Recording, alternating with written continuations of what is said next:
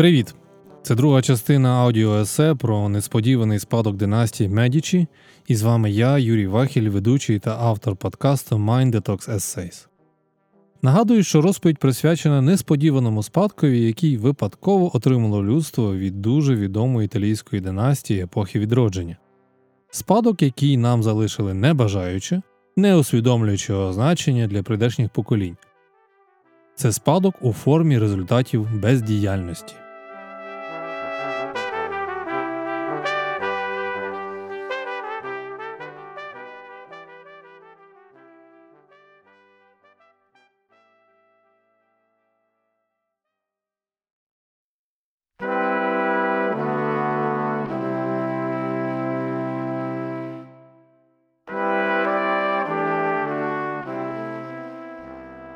Історія родини Медічі починається в регіоні Мугелло, сільськогосподарській долині на північ від Флоренції. Перший історичний документ, що згадує про них, датується 1230 роком. Походження назви родини доволі нечітке. Медічі в множині означає медіко, що означає в свою чергу лікар або лікарчук. Але конкретної інформації про те, хто з династії міг би мати цей благородний фах, достеменно невідомо. Родина переїхала до Флоренції близько 1200 року шукати кращої долі. Як у випадку практично будь-якої сім'ї з давнім походженням, всі пізніші легенди, що стосувалися її виникнення, поступово затуляли старі віти цього потужного генеалогічного дерева, аж поки вони не стали практично невидимими у захмарних польотах людської фантазії. У 1397 році зірка Медичі почала набагато яскравіше мерехтіти в небі над Флоренцією. Був заснований банк родини, і це все змінило в їхній долі. В ті часи місто Сієна було центром банківської справи в Італії, яка, до речі, нагадую, стала суверенною державою лише в 1861 році. У 1298-му Бонсіньорі з Сієни, який очолював банківські справи в регіоні, збанкрутував. І медичі миттєво тим скористалися. Вони перебрали владу на себе, а ще узурпували владу в Альбіції, що до того часу правили Флоренцією. Завдяки банківській та комерційній діяльності медичі стали однією з найвпливовіших родин міста. Їхній вплив то посилювався, то послаблювався. Були часи, коли вони правили містом, як некороновані монархи, але й були моменти, коли медичі Гонфалоньєр був змушений їхати у заслання. У династії були як талановиті, так і недолугі правителі були прихильники республіканського способу управління Флоренцією, але були й такі, що встановлювали більш авторитарне правління, що спочатку породжувало стабільність, ну а з часом призводило до занепаду регіону як культурного центру. Серед членів династії Медичі були папи римські, великі герцоги Тоскани, герцоги Флоренції, Орбіно та Немурса, принци Отаджано та королеви Франції. Медичі були пов'язані з родинами Орсіні, Габсбургів, Лотарингів, Бурбонів, Валуа, Лятур Даверень та Вітельсбах. Ці імена свідчать про висоту аристократичного злету клану лікарчуків банкірів. Коли їхній останній великий герцог Джан Гастон помер без спадкоємця чоловічої статі у 1737 році, разом з ним померла і сімейна династія Медичі. За згодою європейських держав Австрії, Франції, Англії та Нідерландів Контроль над Тосканою перейшов до Франциска Лотаринського, шлюб якого з Марією Терезою Австрійською розпочав довге європейське правління родини Габсбургів Лотарингів. Особливий інтерес для нашої історії представляють два з чотирьох римських пап династії Медичі Лев X та його двірний брат Климент VII. Папа Лев X був 217-м лідером католицької церкви. При народженні він отримав ім'я Джованні, і був другим сином Лоренцо Пишного, лідера Флорентійської республіки. Народився 11 грудня 1475 року у Флоренції, коли вона ще була республікою. Отримав постриг у віці 7 років, став кардинал дияконом у 13. Папський чин отримав у неповні 38. Помер, коли йому виповнилось 46 через задуху в результаті пневмонії. Він був останнім папою, який не був членом релігійного ордену. Дуже цікавився музикою, особливо любив хоровий спів. У нього був домашній улюбленець на ім'я Ганно. Це був білий слоник. Високе мистецтво епохи відродження в Римі досягло своєї кульмінації за правління Лева X. Саме тоді співпраця між мистецтвом та гуманітарною наукою досягла свого піку. Художній геній поєднувався з наукою так, як не було до того. Папа Лев X був високоосвіченою та витонченою особистістю. Він цінував мистецтво, володів латинською та грецькою мовами, писав музику. Римський гуманізм часів Лева X був просякнутий особливим інтелектуальним рухом, присвяченим студія Гуманітатіс, літературним, історичним та моральним студіям, що розвинулися внаслідок відновлення інтересу до античності, до її творів та цивілізацій. Лев X продовжив проект відновлення базиліки святого Петра, розпочатий ще за часів свого попередника Юлія II, і залучив до цього складного завдання відомих художників епохи відродження Мікеланджело та Рафаеля. Рафаелю було доручено прикрасити папські палаци та розмалювати Сікстинську капелу. Лев X не шкодував коштів на рідкісні книги, рукописи та дорогоцінне каміння. Утримання святого престолу було дуже коштовним і сягало понад 100 тисяч дукатів на рік. Витрати вичерпали папську скарбницю, і до кінця понтифікату борг складав 400 тисяч дукатів. Він був марнотратом і ненажерою. Його любов до розкоші та надмірностей з точки зору психології ідеально описано у його ж власному вислові оскільки Бог дав нам папство, давайте насолоджуватися ним. Лев X був медічі. Джорджо Вазарі називав його попередника папу Юлія II чудовим, Лева X ж пишним. Значну частину завойованих Юлієм II територій Лев X втратив. Тоді як Юлій II відновлював папські фінанси, Лев X практично довів святий престол до банкрутства. Папа Лев переплюнув навіть Борджія. Жоден папа до і після цього не жив так розкішно. Дефіцит бюджету того часу не можна було погасити емісією паперових грошей чи облігацій внутрішньої державної позики.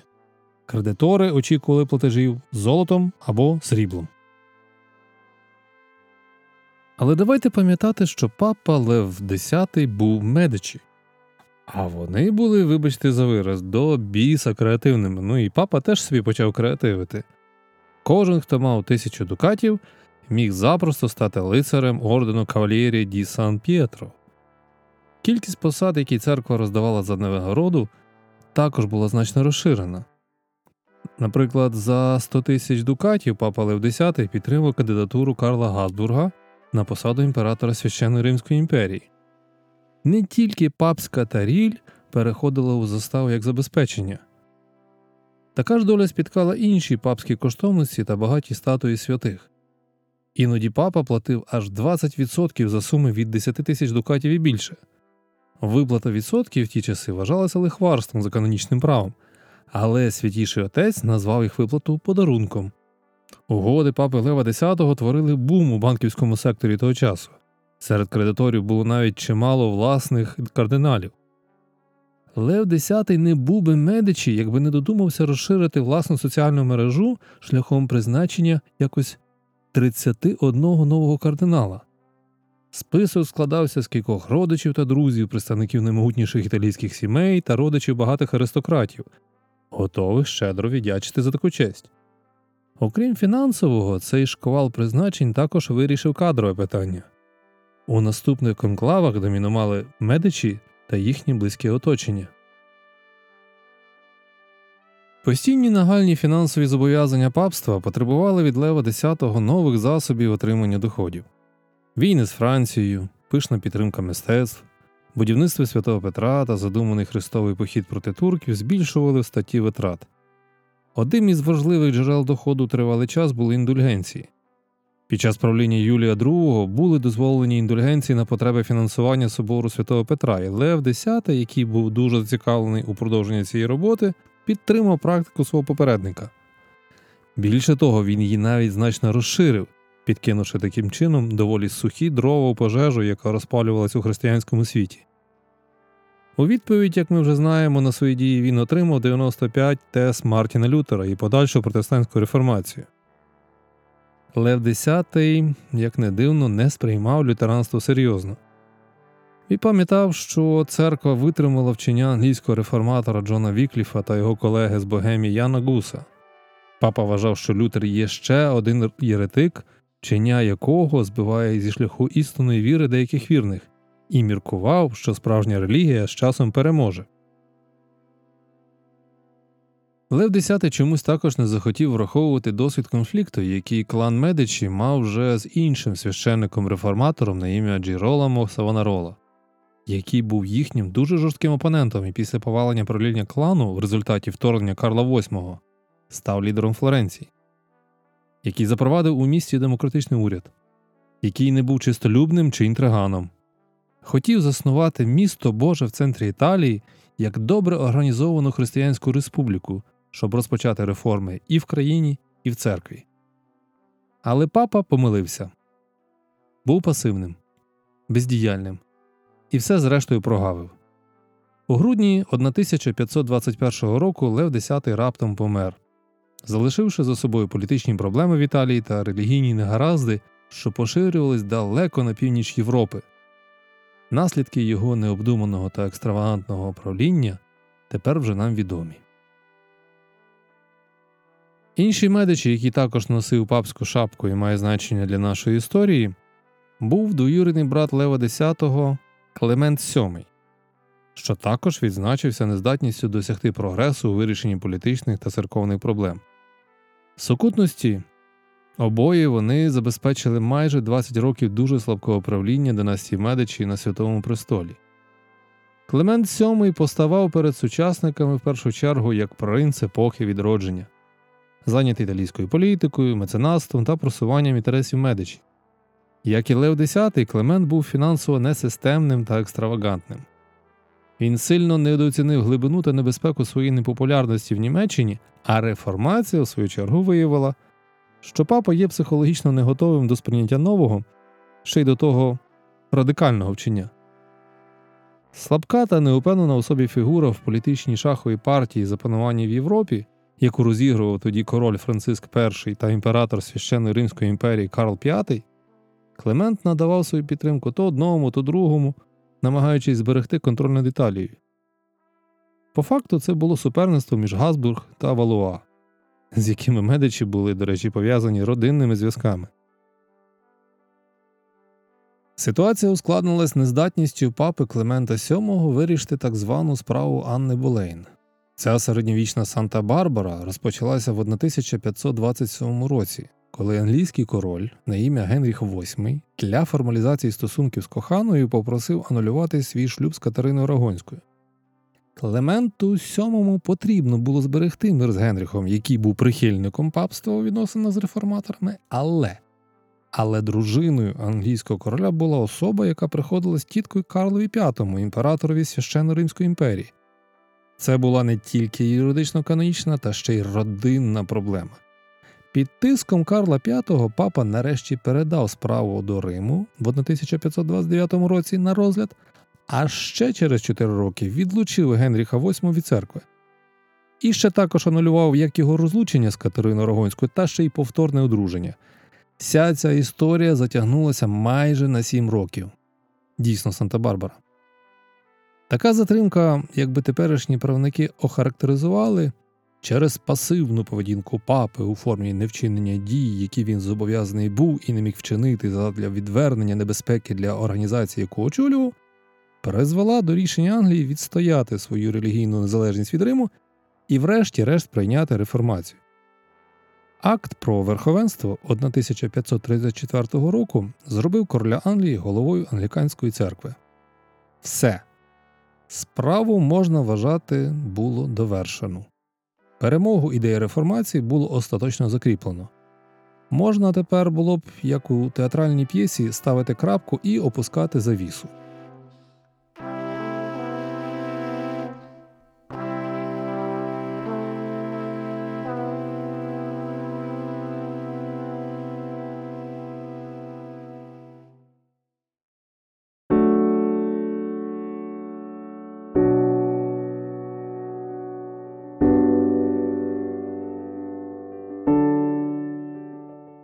Креативні і творчі медичі залишили після себе величезний спадок.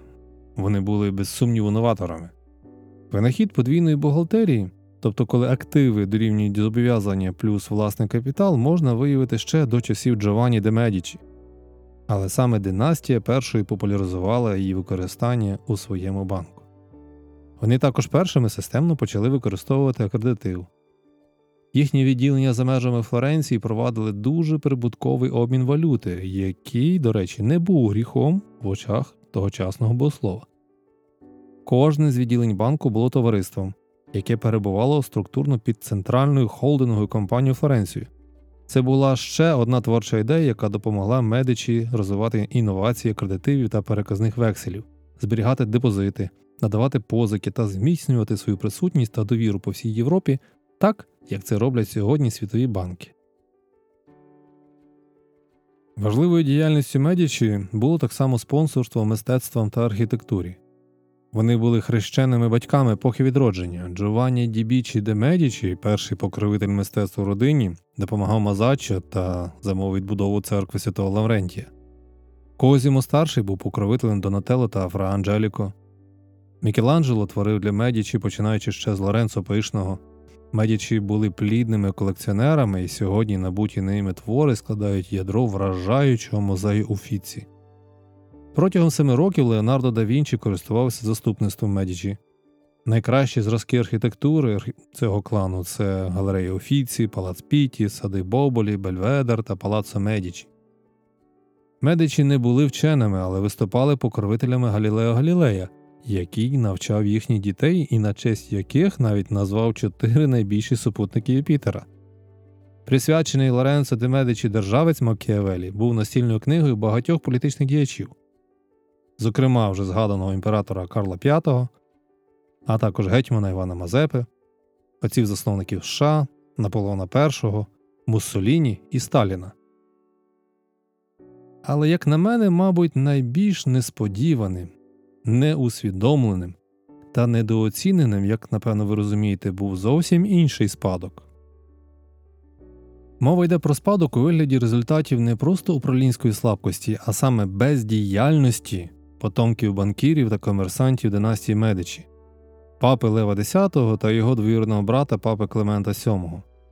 Бездіяльності, яка стала тим маленьким камінчиком, що вивільнив бурхливий потік реформації, який дав поштовх переходу до нової моделі людської організації, до заможного та живого громадянського суспільства, розподілу влади, нової системи соціальних стосунків, не організованих на особистих чи династичних зв'язках це верховенство права, свобода віросповідання, відокремлення церкви від державної влади, захист права власності, справедливість та рівність перед законом.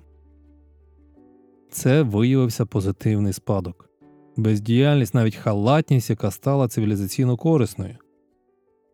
До цього камінчика додали великих ідеологічних наріжних каменів, які сукупно сформували підвалину того, що Фукуяма називає трьома складовими модерного політичного порядку: сильна та вправна держава, підпорядкування держави верховенству права і уряд, який відповідальний перед усіма громадянами. Людство не одразу отримало свій рай свободи і слова, але уперто і болісно створювало умови для генерування нових ідей, відродження старих та підданню сумніву існуючих. Було знищено зрештою рабство, з'являлися і з'являються нові природничі науки. Свобода слова та віросповідання, які спочатку були неприйнятними, стали не просто правилами хорошого тону чи неминучими потребами, які слід терпіти. Вони стали звичними, вони вже є традиціями тепер. Було введено не просто право вибору своїх правителів, але й обов'язок кинути їм виклик. Капіталізм вперше виник у протестантських країнах. Макс Вебер зазначав, що це система неспокійної діяльності, це справжній демократичний устрій, громадяни якого мають сверблячку до пошуку аргументів, кращого, правдивішого та чистішого майбутнього як для себе, так і своїх потомків. Не заперечуватиму проти припущення, що у такому суспільстві в результаті пошуку можуть знайтися якісь нові гріхи, але хто казав, що при цьому люди не будуть прагнути відновити старі, забуті чесноти? Такий пошук може мати економічні наслідки, адже за останні століття, якщо я не помиляюсь, періоди процвітання співпадали з або слідували за періодами швидких та руйнівних соціальних змін. Політикам, які уявляють, що вони зафіксували статус-кво і можуть розслабитись, є чого остерігатися. У них завжди є можливість щось пропустити або недогледіти, і тільки Бог знає, який це матиме наслідок. Так було вже не один раз. І ще буде. Подібний несподіваний спадок може залишитись після кожного. І про це я розмірковував, стоячи одного разу в каплиці Медичі у Флоренції. Амінь.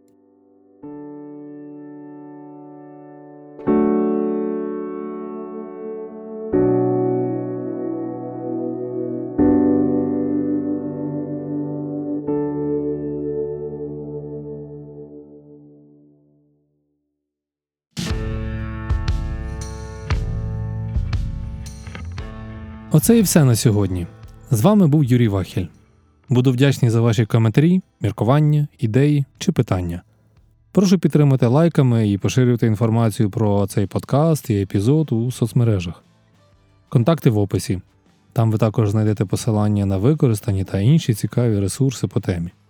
І наостанок читайте розумні книги. Боріться з інтелектуальними та емоційними токсинами. Живіть цікавим життям. До зустрічі!